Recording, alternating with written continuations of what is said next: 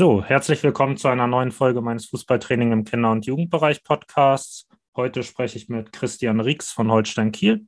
Ähm, in der letzten Folge habe ich mit Björn Redel gesprochen, Stützpunktkoordinator in Schleswig-Holstein. Und ja, ich würde sagen, Christian, stell dich einfach einmal kurz vor. Ja, hallo. Ähm, vielen Dank für die Einladung. Äh, 3. Januar, da darf man noch äh, frohes Neues sagen, glaube ich. Ähm, ja, ich bin, äh, bin Christian, ich bin 39 Jahre alt. Ich bin jetzt seit ähm, ja, gut zehn Jahren in Kiel und bin auch seit zehn Jahren dann bei Holstein, komme gebürtig aus Nordrhein-Westfalen. Bin da groß geworden, Abi gemacht, studiert, irgendwann die A-Lizenz gemacht, da jemanden von Holstein kennengelernt, so wie das dann häufig auch läuft. Und ähm, irgendwann rief er dann an und sagte, Mensch, hier, wir haben eine Partnerschule, die suchen Mathe-Sportlehrer, wäre das nichts für dich? Und ähm, ja, also mich nach Kiel gekommen, habe dann bei Holstein zunächst die U12 gemacht, dann die U15, dann ganz wild gesprungen in die U23 rein und ähm, bin dann ähm, in die U19 gegangen. Ähm, und äh, ja, nach äh, anderthalb Jahren U19 bin ich dann äh, im Grunde jetzt in, den, in die Rolle reingerutscht, die ich jetzt äh, innehabe, nämlich die Leitung und die sportliche Leitung offiziell für den Altersbereich von der U12 bis zu U15 bei uns. Ja, sehr cool auf jeden Fall. Ähm, heute soll es ja so ein bisschen um Talentförderung gehen, einmal allgemein und einmal spezifisch bei euch bei Holstein Kiel. Ähm, in der letzten Folge habe ich ja schon mit Björn Redel so ein bisschen über Talentförderung gesprochen. Und die erste Frage, die ich dir gleich stelle, habe ich ihm auch schon gefragt. Deshalb bin ich natürlich neugierig, ob sich das deckt oder ob ihr da unterschiedliche Vorstellungen habt. Ähm, und zwar wäre die Frage, was ist für dich ein Talent? Ja, also ich hatte mir das angehört. Von daher, ähm, ich, also es ist tatsächlich nicht so ganz einfach zu beantworten. Ich glaube, dass äh, so die, ähm, ja, so die, die, man nennt sie die lauten Talente, die, die fallen halt leicht auf. Ne? Das sind dann halt meistens Jungs, die äh, man guckt sich ein Fußballspiel an und sieht den einen, weil der halt äh, völlig auffällig ist. Ähm, in Schleswig-Holstein ist es ein bisschen schwieriger, äh, solche zu finden. Da braucht man immer eine gewisse Vorstellung. Und ähm, ja, also bei den Kleinen ist es schon so, dass wir auf, auf eine technische Ausbildung Wert legen, ähm, dass ein gewisses Level vorhanden ist. Ähm, ein K.O.-Kriterium irgendwann ist leider immer die Schnelligkeit. Ähm, dementsprechend ist es äh, nicht ganz ähm, von der Hand zu weisen, dass ein Spieler durchaus ein gewisses Tempo mitbringen sollte. Ähm, und dann sind noch Punkte, wo wir immer darauf achten, ist so Richtung äh, Spielintelligenz das, ähm, oder Spielfähigkeit. Das sind so ein paar Dinge, die, auf die wir dann Wert legen, wenn Kids schon früh äh, sich da von anderen abheben, zum Beispiel spielen gehen, aktiv sein, immer einen Ball haben wollen, also so ein richtig, richtig aktiv Posten auf dem Feld, dann ähm, dann sind es meistens Jungs, die dann auffallen. Und äh, ja, dann geht es dann darum, das Ganze hoffentlich dann mit den, mit den Jungs äh, weiter fortzuführen und sie weiterzubilden. Aber so die Punkte technische Ausbildung, ähm, Tempo und dann sicherlich ein gewisses Maß an Spielintelligenz, wenn man die mitbringt, dann hat man, glaube ich, in dem Bereich schon relativ viel. Ähm, ich war irgendwann mal auf so einer Tagung für die sportlichen Leiter. Da hat äh, Hertha vorgestellt, wie sie Talente sichten. Ähm, Frank Vogel als NLZ-Leiter dort hat halt gesagt, die legen halt im unteren Bereich gar nicht viel Wert auf, auf die fußballerischen Fähigkeiten, sondern suchen halt reine Bewegungstalente. Da auch nicht genau darauf eingegangen, wie sie das dann genau festlegen, aber ähm, ja, ich glaube, ähm, so in der Hauptstadt ist es sicherlich auch ein bisschen leichter, Bewegungstalente zu finden als bei uns im Flächenland. Aber so, so die Herangehensweise bei uns dann tatsächlich also Technik, Geschwindigkeit und dann Merkmale an Spielintelligenz. Und je mehr ein Spieler von diesen Punkten hat, desto interessanter ist er für uns und dann würden wir ihn dann auch als Talent einstufen. Ist das auch ähm, bei euch die Gewichtung, also dass die Technik über der Entscheidungsfindung steht? Äh, ja und nein. Ähm, also wenn wir, äh, so die Idealvorstellung bei uns ist ja die, dass wir ähm, die Kids über die Perspektivteams zu uns holen. Ähm, und in den Perspektivteams äh, ähm, wird halt tatsächlich so auf, ähm, ja, auf so eine Entscheidung treffen noch gar nicht so viel Wert gelegt. Also da wird halt wirklich geguckt, okay, wer ist äh, technisch gut, wer hat ein gewisses Tempo, wer ähm, bewegt sich gut auf dem Feld, wir hatten ein gewisses Verständnis für dieses Spiel. Und ähm, wenn wir sie dann zu uns holen, dann ist das schon ein Thema. Also wir fangen ja dann ab der U12 an und äh, in dem Altersbereich D-Jugend, U12, U13, ähm, sie, also wenn du wenn die Ausbildungsplan anschaust, dann ist es halt ähm, 90 Prozent eine technische Ausbildung, um einfach Grundlagen zu legen. Allerdings werden diese, diese technischen Bausteine sollen alle in, in Spielformen trainiert werden, ähm, wo es dann automatisch darum geht, dass die Kids dann auch in der Spielform Entscheidungen treffen müssen. Also es wird dann keine äh, nicht auf eine Finte Wert gelegt und die wird dann drei Wochen trainiert, sondern das Thema ist dann Fintieren und die Trainer müssen sich an Spielformen ausdenken, ähm, wo das zum Einsatz kommt und der Spieler muss dann eben in der Spielform entscheiden, okay, spiele ich den Ball oder versuche ich mit einer Fintierbewegung vorbeizugehen, um einfach ja, einen Erfahrungsschatz zu bekommen, wann macht was Sinn, also wann ist es sinnvoll, den Ball zu passen, wann macht es mehr Sinn, den, dann selber den Durchbruch zu suchen. Und äh, das ist dann, wie gesagt, also dann in der Ausbildung schon nicht ganz unwichtig, aber so beim, ich sag mal, beim Sichten äh, legen wir da noch nicht so viel Wert drauf. Ja, ähm, es gibt da ja auch so das Modell, also ich kenne es jetzt von Raimund Verheyen, wo am Anfang Kommunikation steht, dann eine Entscheidung getroffen werden muss und die eben am Ende technisch umgesetzt werden muss. Deshalb ist das, glaube ich, auch ganz wichtig, dass man eben nicht nur den Übersteiger lernt, sondern auch, wann macht er überhaupt Sinn, weil nach diesem Modell ja eben die Technik die Umsetzung der Entscheidung ist. Genau. genau. Um, den, Im Einstiegsbereich in der D-Jugend haben wir noch den, ähm, so die, diesen Leitsatz, dass äh, ähm, die, die, die, die Finte immer mit einem Bewegungsvorteil für den ausführenden Spieler absolviert werden soll. Das ist in der Theorie dann immer schön einfach, aber so in der, sich dazu eine Spielform dann auszudenken, wo der Spieler mit Ball halt einen kleinen Vorteil hat, das ist immer nicht so einfach. Und ja, da ist dann schon ein bisschen die Kreativität auch der Trainer gefordert. Ähm, ich hatte auch schon mit Björn Redel drüber gesprochen und auch mit Peter Hyballa, ähm, der ja auch sehr interessante Ansichten dazu hatte. Ähm, und zwar würde mich interessieren, jetzt sagst du, Technik ist bei euch, sage ich mal, Schwerpunkt oder sehr stark gewichtet auf jeden Fall. Ähm, wie sieht das mit der Periodisierung aus? Du hast schon angeschnitten, ähm, dass ihr zum Beispiel dann einen Schwerpunkt für Tieren habt. Ähm, wie strikt sind bei euch die Vorgaben für Trainer? Also ist wirklich das ganze Jahr durchperiodisiert oder gibt es gewisse Freiheiten für Trainer? Genau, wie sieht das aus?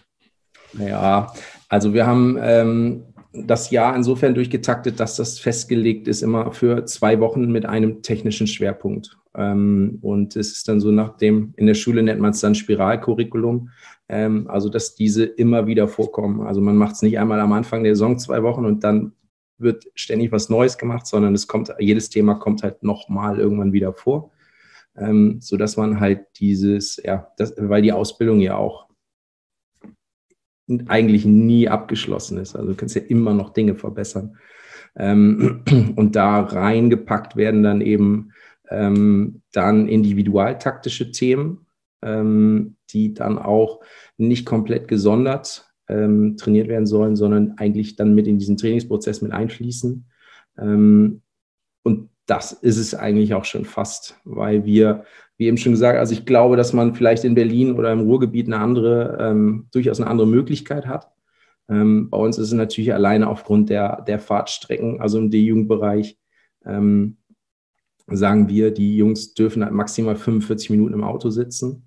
So, und dann, wenn du jetzt einen Radius von um 45 Minuten um Kiel rumziehst, die, der Radius wird halt größer, je älter die Jungs werden, und dann ähm, willst du natürlich dann halt schon gucken, dass du die, die du da hast, nicht eben nur zwei Jahre da hast und dann wieder austauschst, sondern wir sagen halt, so bei der in der, also U12, U13 ist halt eigentlich eine reine technische Ausbildung mit einzelnen individualtaktischen Themen.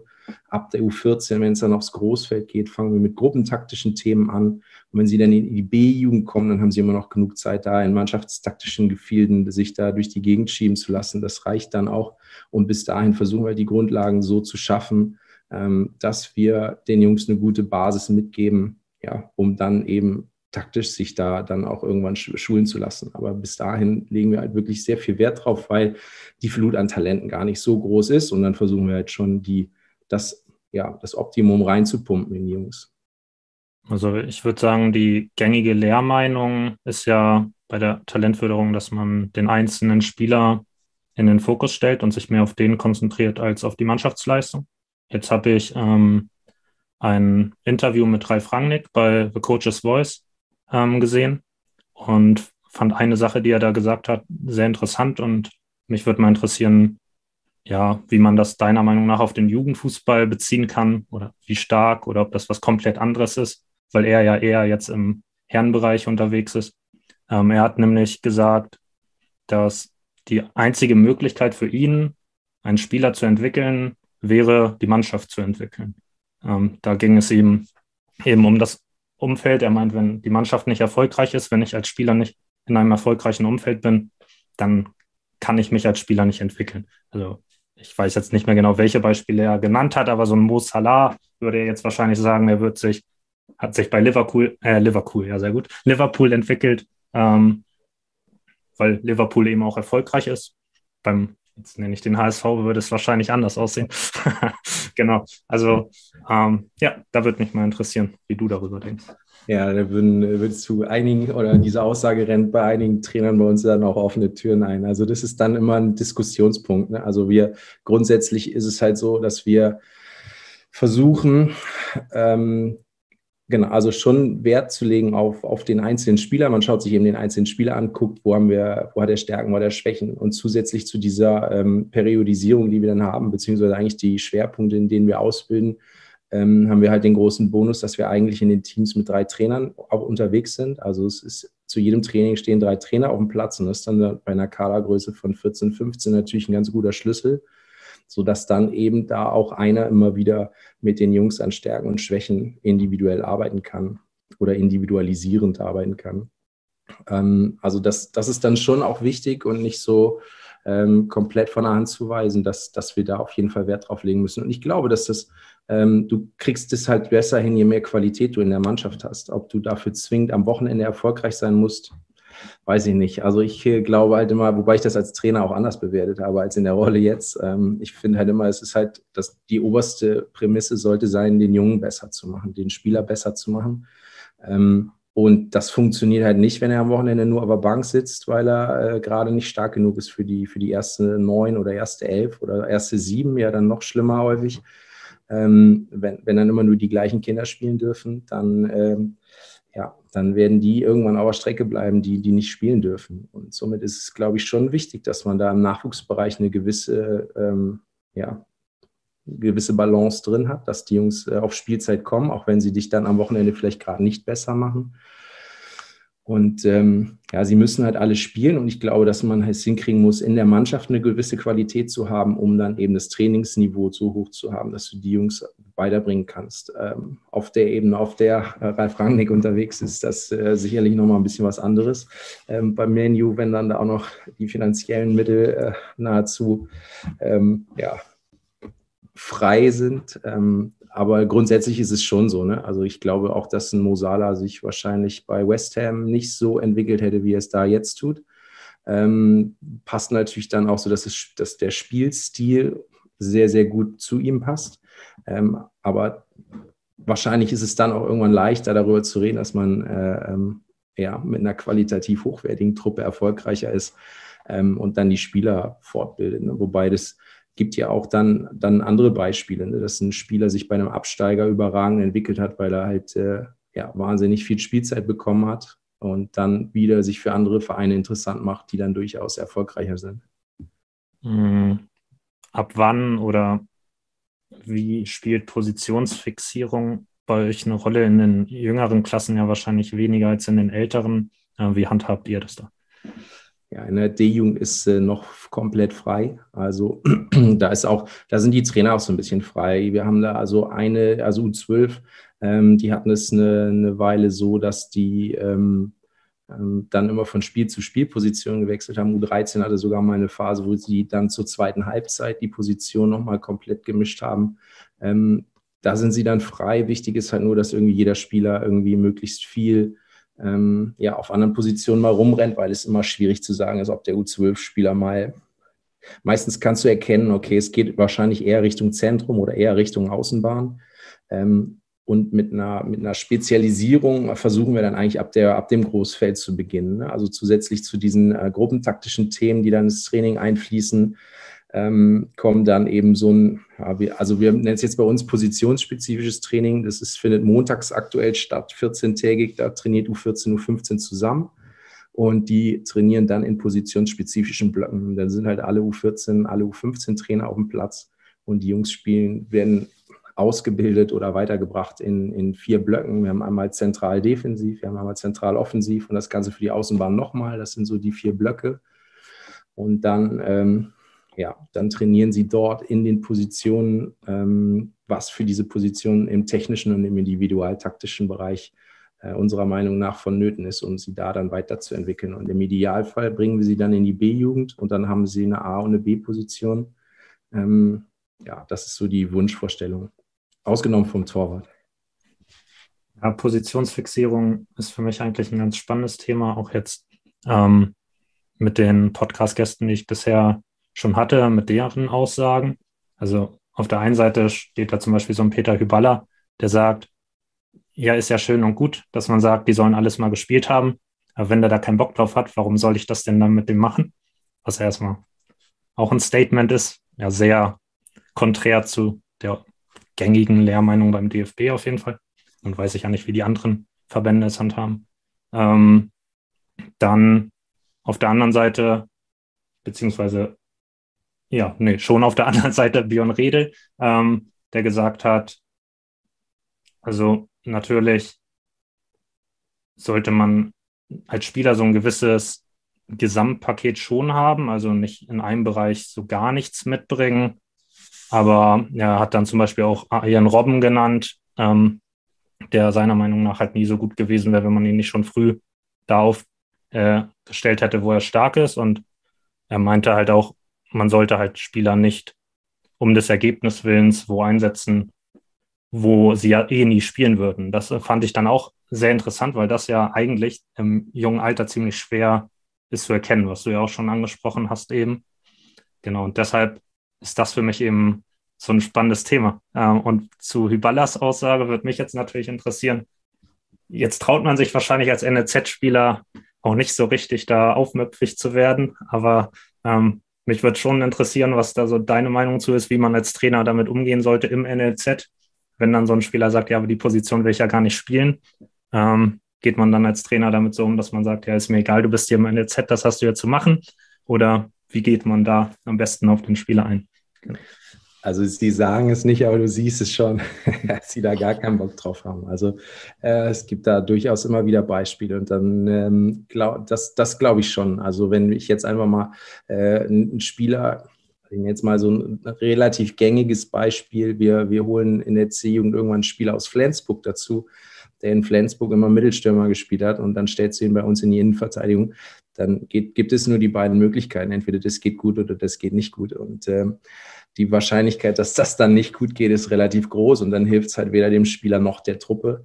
Ähm, also das, da ist schon irgendwie so ein bisschen immer Austausch mit den Spielern dann auch da. Wir haben ja durchaus auch ähm, häufig festge also festgelegte Gesprächs, äh, Gespräche mit den Spielern. Und, also gibt natürlich diese Entwicklungsgespräche mit Spielern und Eltern, aber wir haben auch so Zielvereinbarungsgespräche mit den Spielern, wo die Trainer in regelmäßigen Abständen mit den Jungs eben zusammensetzen und ähm, die Jungs selber für sich Ziele festlegen sollen, ähm, wo sie sich entwickeln wollen. Ähm, auch messbare Ziele, damit man das überhaupt überprüfen kann. Ähm, und da ist es dann auch schon so, ne, dass wenn, also der, der Innenverteidiger, die dann erzählt, ich möchte mich aber beim Torabschluss verbessern. Ähm, das ist, äh, ähm, also das muss dann schon passen. Das ist dann schon so ein, so ein Gesamtding. Wir haben natürlich eine Idee, wenn wir so einen Kader zusammenstellen, wer spielt auf welcher Position, aber das haut auch nicht immer hin. Und dann hast du einen Spieler, der eigentlich für, ja, haben ein gutes Beispiel, der fest eigentlich eingeplant war für die offensive Außenbahn, der jetzt als Außenverteidiger rumläuft, ähm, der natürlich auch nicht so völlig begeistert war. So, und dann ist es dann halt immer so ein Ding von, ähm, ja, also macht es Sinn, ihn dann offensiver aufzustellen und ähm, obwohl er Stärken da hat. Also ich glaube, dass es da ist dann immer so ein Austausch mit den Spielern ganz wichtig. Ich denke aber auch, dass äh, ich, spre ich spreche natürlich jetzt so Bereich C-Jugend. Ähm, ich weiß gar nicht, ob äh, Peter überhaupt mal in dem Bereich gearbeitet, aber ich glaube, der hat in Bocholt angefangen und hatte da direkt eine B-Jugend und ist dann irgendwie zu Preußen Münster und Wolfsburg. Da hat er ja mal A- und B-Jugend schon gemacht. Ne? Also ich, da ist es natürlich dann auch schon mal, da kriegst du ja Jungs, die ganz gezielt auf einer Position schon im Grunde ausgebildet wurden, zum Großteil. Ich glaube, da ist es dann auch nochmal, da würde ich halt auch sagen, ich würde jetzt in der A-Jugend äh, ähm, da wahrscheinlich keine komplett wilden Experimente fahren. Ähm, wobei ja Johann Kreuf auch mal gesagt hat, ne, dass er, äh, wenn ein Spieler nicht verteidigen konnte, dann hat er ihn halt in die Abwehr gesteckt, damit er es lernt. Und ähm, ja, zu den Positionen, ich weiß gar nicht, ob Björn das ja gesagt hat, das Beispiel in, ähm, in Spanien. Ähm, das ist äh, Bilbao, nee, welcher Verein ist es, die ähm, nur katalanische Spieler haben? Ich habe sowas auch mal gehört. Also mit Björn habe ich nicht drüber gesprochen, aber ich habe das auf jeden Fall mal gelesen, aber ich bin mir gerade auch nicht 100% sicher, welcher die, die, die, haben halt dann, äh, also die spielen halt tatsächlich auch noch, die nehmen dann den besten Spieler, der in der A-Jugend ist, wenn sie einen Spieler brauchen und stopfen den halt dann in die Profis rein, egal auf welcher Position, also da, wo gerade gebraucht wird. Und wenn der dann bis dahin immer Sechser gespielt hat, aber ist der Topspieler und die brauchen Rechtsverteidiger und der kriegt das von der Geschwindigkeit hin, dann geht er halt zu den Profis als Rechtsverteidiger hoch. So, also da ist dann schon so ein bisschen auch, da funktioniert es dann auch natürlich auf einem ja, die haben natürlich dann auch nochmal ein anderes Level als wir jetzt, aber ähm, ja, also ich glaube, also das finde ich ist ein total spannendes Beispiel, ähm, wie man, wie man da auch ähm, mit Positionen umgehen kann und wie wichtig oder unwichtig das Ganze ist. Aber ähm, ja, ich, glaub, ich, glaube, da muss auch echt jeder Verein so ein bisschen für sich selber gucken, ähm, was, was sind Dinge, die wir brauchen, was können wir mit, mit den Spielern, die uns zur Verfügung stehen, anfangen und dann ähm, daraus was basteln, was für, für sie am besten passt. Du hast gerade schon Spielergespräche angesprochen. Ähm, dazu interessiert mich auch, ab wann, also ihr werdet es ja wahrscheinlich tun, ähm, wann arbeitet ihr dann mit Sportpsychologen zusammen? Also wie regelmäßig führt ihr Gespräche? Wie sieht da der Austausch mit Sportpsychologen aus? Wie geht ihr mit Leistungsdruck um, der ja im NLZ ziemlich hoch ist? Genau. Ja, also in, in meinen Truppen gibt es eigentlich tatsächlich eigentlich eher nur in der U15 so ein bisschen Leistungsdruck. Einfach weil äh, ähm, du, ja, also so rein für die Ausbildung der Spieler wäre die Spielklasse schon nicht so ganz schlecht, wenn es dann die Regionalliga bleibt. Die Sicherheit hast du aber nicht immer. Und äh, aber ansonsten ist es so, äh, wir haben seit dieser Saison eine Sportpsychologin fest angestellt. Also ist dann auch jemand äh, vor Ort. Ähm, und ähm, ja, gut, wie das dann dann mal aussieht, wenn es richtig regulär alles läuft. Das muss man dann mal schauen. Aktuell war es natürlich schon viel, viel beschnuppern. Alex ist dann äh, in die Mannschaften mit reingegangen, hat da Sachen gemacht, bei den Kleinen natürlich eher ein bisschen spielerischer, ähm, hat aber ein ganz klares Angebot für Einzelgespräche, was auch von Spielern angenommen wird, was dann sicherlich auch in einer, in einer vertrauensvollen Arbeit ist, ne, wo sie dann, ähm, dann ganz speziell darauf eingeht, okay, was hat der Spieler, ähm, dass er sich an Mentalcoach, Sportpsychologin wendet und ähm, ja, so Themen in den Mannschaften eben auch. Aber das, wie gesagt, ne, das ist das, wir reden jetzt von einem ja, knappen halben Jahr, wo sie da ist. Ähm, und da können wir sicherlich noch nicht davon sprechen, dass das schon alles ähm, in geregelten Abläufen ist, sondern dass das schon auch alles noch ein bisschen experimentell ist. Aber wir haben ähm, mit den, die Jungs haben keine festen Vorgaben für Gesprächshäufigkeiten mit, mit der Sportpsychologin. Und ähm, sie ist mit den, in den Mannschaften drin und die Trainer können, äh, können dann halt im Grunde buchen, wenn sie möchten, wenn irgendwas ansteht. Und dann hast du natürlich in der U12 ein paar andere Themen als in der U15, ähm, die dann da anstehen. Also das ist eigentlich eher momentan noch ein bisschen Mannschaft.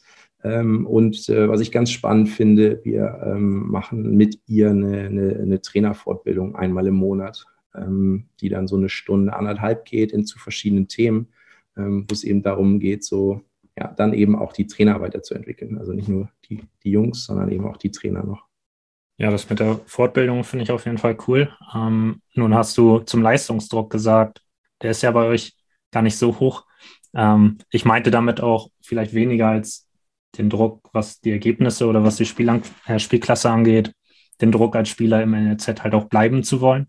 Ja, okay. Wie, wie geht ihr damit um und wie kommuniziert ihr das auch, wenn ihr einen Spieler holt? Also ich habe mal so eine Doku gesehen, ich glaube von der ARD. Da ging es darum, da hat einer gesagt, eigentlich müsste man ähm, den Spielern sagen, das ist wahrscheinlicher, dass du von einem, ich weiß nicht, was er sagte, erschlagen wirst, als dass du am Ende Profi wirst. Ist aber vielleicht auch ein bisschen niederschmetternd, wenn man das dann zu einem Spieler so sagt, in Bezug auf die Motivation, weil es ja doch ein Traum ist für die. Genau, wie handhabt ihr das? Ja, die Doku habe ich auch gesehen. Niederschmettern. Eigentlich müssen wir müssen alle jetzt die Arbeit einstellen nach dieser Doku. Also es war auch ein bisschen, bisschen plakativ, aber gut. Das, äh, ähm, ja, also Genau, ja, das ist definitiv so. Ne? Also die für die Jungs ist es schon schon wichtig. Auch die wollen natürlich, ähm, das, das sind schon dann auch auch Träume. Das ist das ist ja so. Ich glaube, das, das bringt der Leistungssport mit sich. Ich glaube, dass das nicht nur im Fußball ist, sondern dass das im Grunde alles, was was Leistungssport ist, ich bin ja hauptberuflich noch Grundschullehrer. Ich habe eine, äh, jetzt ein Mädel, die ist jetzt in der fünften Klasse, die hatte ich letztes Jahr noch, die hat, äh, macht sechsmal die Woche Turnen. Also dann auch einem, auf einem richtig hohen Pferd dann an den Wochenenden durch Deutschland zu, zu ja, Landesvergleichen. Und die will natürlich auch so hoch wie möglich und so lange wie möglich dabei bleiben. Und ich glaube, dass, es, dass das einfach der Leistungssport so ein bisschen mit sich bringt. Wir ähm, machen das so, wenn wir einen Spieler holen, dann kriegt er bei uns auf jeden Fall zwei Jahre. Also die sind, die sind jedem Spieler eigentlich sicher, egal wann er zu uns kommt. Und die, warum dann in Anführungszeichen nur zwei Jahre? Ähm, da ist es dann einfach so, dass man immer nicht genau weiß, was, was da passiert. So, also ähm, die Truppen, die wir aus den Perspektivteams holen, die sind eigentlich dann schon, das geht aktuell eigentlich eher alles so Richtung drei Jahre. Ähm, aber so in der, in, im C-Jungen-Bereich, da passieren ja immer dann noch mal ein paar Dinge. Ähm, wir haben in Corona Spieler verloren, die keinen Bock mehr hatten auf Fußball, weil sie auf einmal festgestellt haben, ein bisschen mehr Freizeit ist ja auch ganz geil.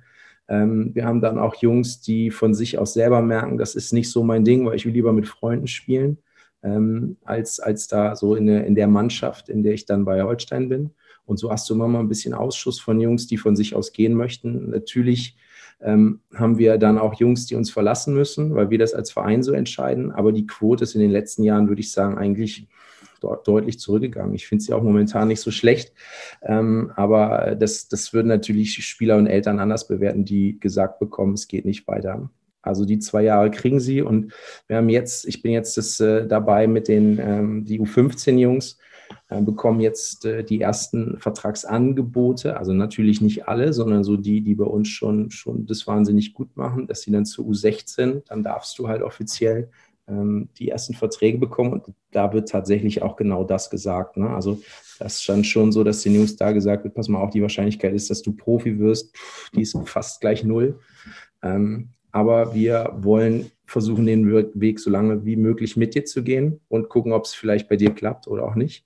Ähm, aber die, die Gewissheit, die Sicherheit, dass das irgendjemand schafft, die hast du halt nicht, weil da noch so viel Glück dazu gehört, genau im richtigen Moment auf die richtige Position zu rutschen.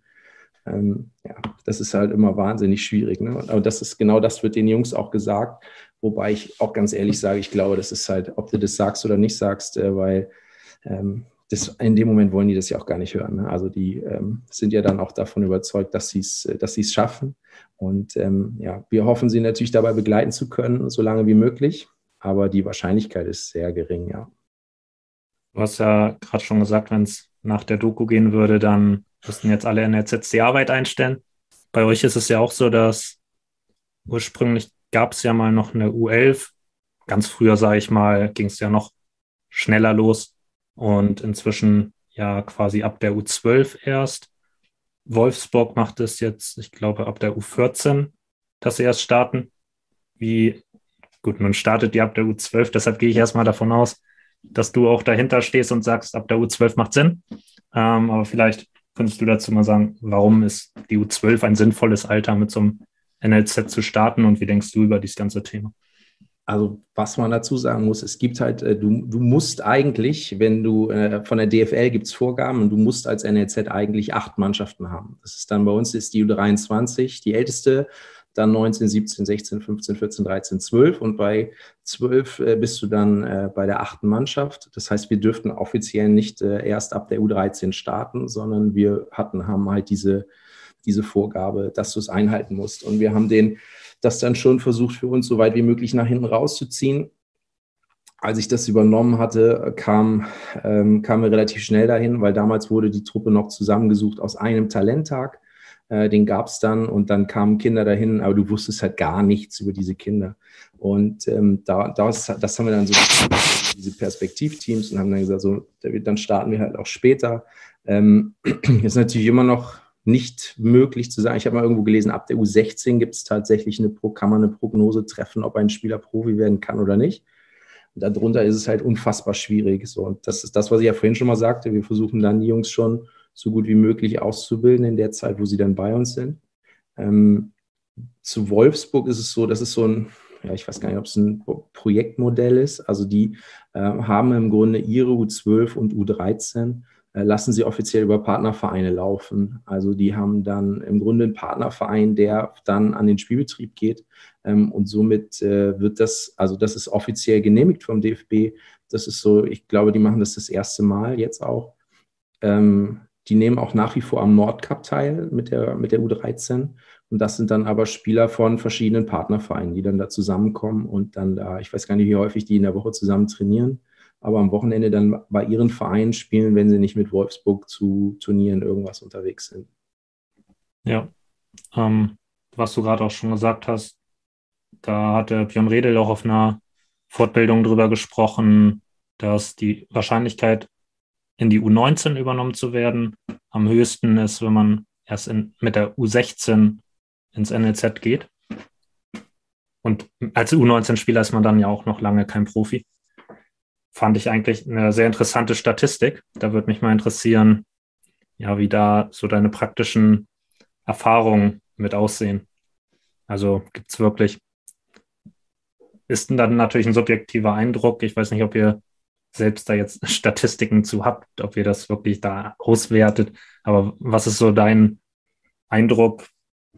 Macht es Sinn, eher spät ins NLZ zu gehen? Wie denkst du über dieses ganze Thema? Also ist natürlich auch eine etwas schwierige Frage, wenn man es in der U12 schon anbietet. Aber ähm, ja, genau. ich würde natürlich sagen, du äh, musst dann ab der U12 ins NLZ. Nein, tatsächlich, äh, glaub, also das ist meine ernsthafte Meinung. Ich finde, da gibt es keinen, keinen perfekten Zeitpunkt zu. Also wenn du ähm, da auch das ist so ein bisschen individuell zu betrachten. Ähm, wenn du zum, also ist natürlich auch ein bisschen entfernungsgebunden, aber äh, grundsätzlich spricht halt immer wenig dagegen, wenn du in der, in der ein Spieler, der jetzt in Heide spielt, ähm, warum sollte der zu 14 zu uns wechseln, wenn der mal, mal ganz losgelöst von diesem wahnsinnigen Aufwand, der noch dahinter steckt, wenn du in Heide in einer guten Mannschaft spielst und in der gleichen Liga spielst. Also ähm, da gibt es ja gar keinen Grund dazu, sondern der, die Sinnhaftigkeit kommt dann halt irgendwann, wenn du sagst, ja, okay, so und jetzt äh, bist du an einem Punkt, aber ähm, jetzt spielen wir da höher und wahrscheinlich macht es auch Sinn, um zu gucken, ob es auf dem Niveau reicht, das einfach mal zu testen. Ähm, dementsprechend, also es gibt schon Spieler, wo ich glaube, dass es ab der U12 Sinn macht, ähm, weil das ist, das ist immer böse, wenn man das so sagt, ne? aber so die, die Trainerqualität in Schleswig-Holstein könnte ja auch besser sein. Und äh, da ist es manchmal dann so, wenn dann so der, der Junge der Einzige ist, ähm, der dann da in der Mannschaft äh, spielt also schon mit, mit anderen spielt, aber so der Einzige, der, der man wirklich das, das Ding als Talent aufdrücken möchte, dann ähm, macht es dann auch schon mal Sinn, da vielleicht ein bisschen früher rauszukommen, um einfach die Trainingsqualität und auch die, die Trainerqualität dann etwas, etwas höher zu haben als, als im Breitensport. Aber das, wie gesagt, das ist halt was, was ich immer finde, was man immer von Fall zu Fall gucken muss ähm, wo man dann äh, entscheiden muss, okay, wann, ab wann macht es für diesen Spieler ganz explizit Sinn, zu uns zu kommen. Und nichtsdestotrotz, und das ist eigentlich, ja, wir haben nur U12, also ich weiß, wir haben auch mit den Stützpunkttrainern schon, die mir immer erzählt haben, naja, ihr müsst erst ab der U15 anfangen äh, und vorher lasst ihr die Arbeit die Stützpunkte machen und dann holt ihr da alles ran, wo ihr sagt, ja, was machen wir mit den Jungs, die wir dann drei, drei Jahre rumlaufen haben. Also wir, wir haben ja dann auch so, also wir bieten ja nur U12 an, weil wir es dann auch müssen. Ähm, und dann finde ich, müssen wir das dann auch so machen, dass es äh, sinnhaftig ist und nicht einfach irgendwas da hinknallen, damit wir dann drei Jahre später alles über den Haufen schmeißen, sondern schon auch irgendwie das, was wir da tun, ähm, ja, mit, mit Überzeugung machen, um dann die Kids auch einfach weiterzubringen in der Zeit, wo sie bei uns sind. Ähm, du hast gerade schon den Trainer angesprochen. Da würde mich interessieren, nach welchen Kriterien sucht ihr eure Trainer aus? Wie bildet ihr die fort, was vielleicht auch was für Charaktereigenschaften ein Trainer mitbringen muss. Denn wenn man zum Beispiel so einen Grundsatz hat wie wir denken nicht leistungsorientiert, wir wollen langfristig ausbilden, dann sind ja die Charaktereigenschaften eines Trainers auch sehr wichtig, damit man das als Trainer auch wirklich durchhalten kann, auch wenn es mal nicht so läuft. Ich hoffe, den Podcast hören nicht so viele vom DFB. Ich finde das mit der äh, Trainer oder DFL, das ist, das ist tatsächlich echt ein schwieriges Thema. Also normalerweise würde ich sagen, äh, extrem wichtig ist, ähm, man muss eine, eine gewisse ähm, Leidensfähigkeit mitbringen. Der Aufwand ist halt wahnsinnig hoch. Der ist auch für einen Trainer wahnsinnig hoch bei uns. Das ist einfach so. Also es ist in der D-Jugend dreimal die Woche Training plus Spiel am Wochenende, mindestens ein, ein Event am Wochenende. Und somit sind halt schon mal fünf Tage dann, die, die da vier, fünf Tage, wo sie eingebunden sind. Das heißt, ähm, so als Familienvater das zu tun, ist äh, sicherlich nicht so ganz einfach. So. Und, äh, grundsätzlich finde ich immer, ist es so, eigentlich sollte jemand, der das macht, Bock haben, mit Kindern zu arbeiten. Ähm, der müsste dann in einem Trainerteam arbeiten, also muss eine gewisse Teamfähigkeit mitbringen, aber wie vorhin schon gesagt, wir sind dann mindestens zu dritt. Ähm, da ist es dann schwierig, so sein eigenes Ding durchzuziehen. Das funktioniert nicht. Und ähm, ja, man, man müsste schon halt sich dann auch irgendwie so ein bisschen mit dem Verein und mit dem, was wir da tun wollen, identifizieren können. So, und wenn ich die drei Punkte habe, dann würde ich gerne Trainer einstellen. Und, aber was bei uns noch dazu kommt, ist, dass wir, ähm, dass die Trainer eine gewisse Lizenzierung benötigen. Ähm, wir müssen, ähm, da gibt es natürlich auch so Stufen, aber um die höchste Stufe zu erreichen, muss ein Trainer, Trainer im D-Jugendbereich bei uns die Elite-Jugend oder jetzt neu B Plus haben, ähm, wo ich auch sage, das ist halt, also es ist super schwierig, äh, das Ganze alles abzudecken. Ne? Jetzt ähm, versuchst du dir irgendwo einen Trainer, der eine B Plus hat, ähm, der für nicht unfassbar viel Geld äh, das Ganze macht mit einem hohen Aufwand. Ähm, und was bei den B-Plus-Lizenzen ähm, vermittelt wurde, ich weiß nicht, wie es jetzt neu aussieht dann, wenn sie es äh, jetzt hier umstellen, aber was auf der Elite-Jugend vermittelt wurde, hat ja dann eigentlich nichts mit dem zu tun, was wir gerne im D-Jugendbereich machen wollen, nämlich eine, eine, technische Ausbildung zu haben, sondern die Trainerscheine gehen ja dann sehr, sehr früh in eine taktische Ausbildung. Da bin ich hier sehr froh und dankbar von Björn auch zu hören, dass sich das in Schleswig-Holstein ein bisschen anders gestaltet bei den Lizenzen. Die B-Lizenz wird jetzt auch komplett umstrukturiert. Die liegt ja dann noch in den Landesverbänden.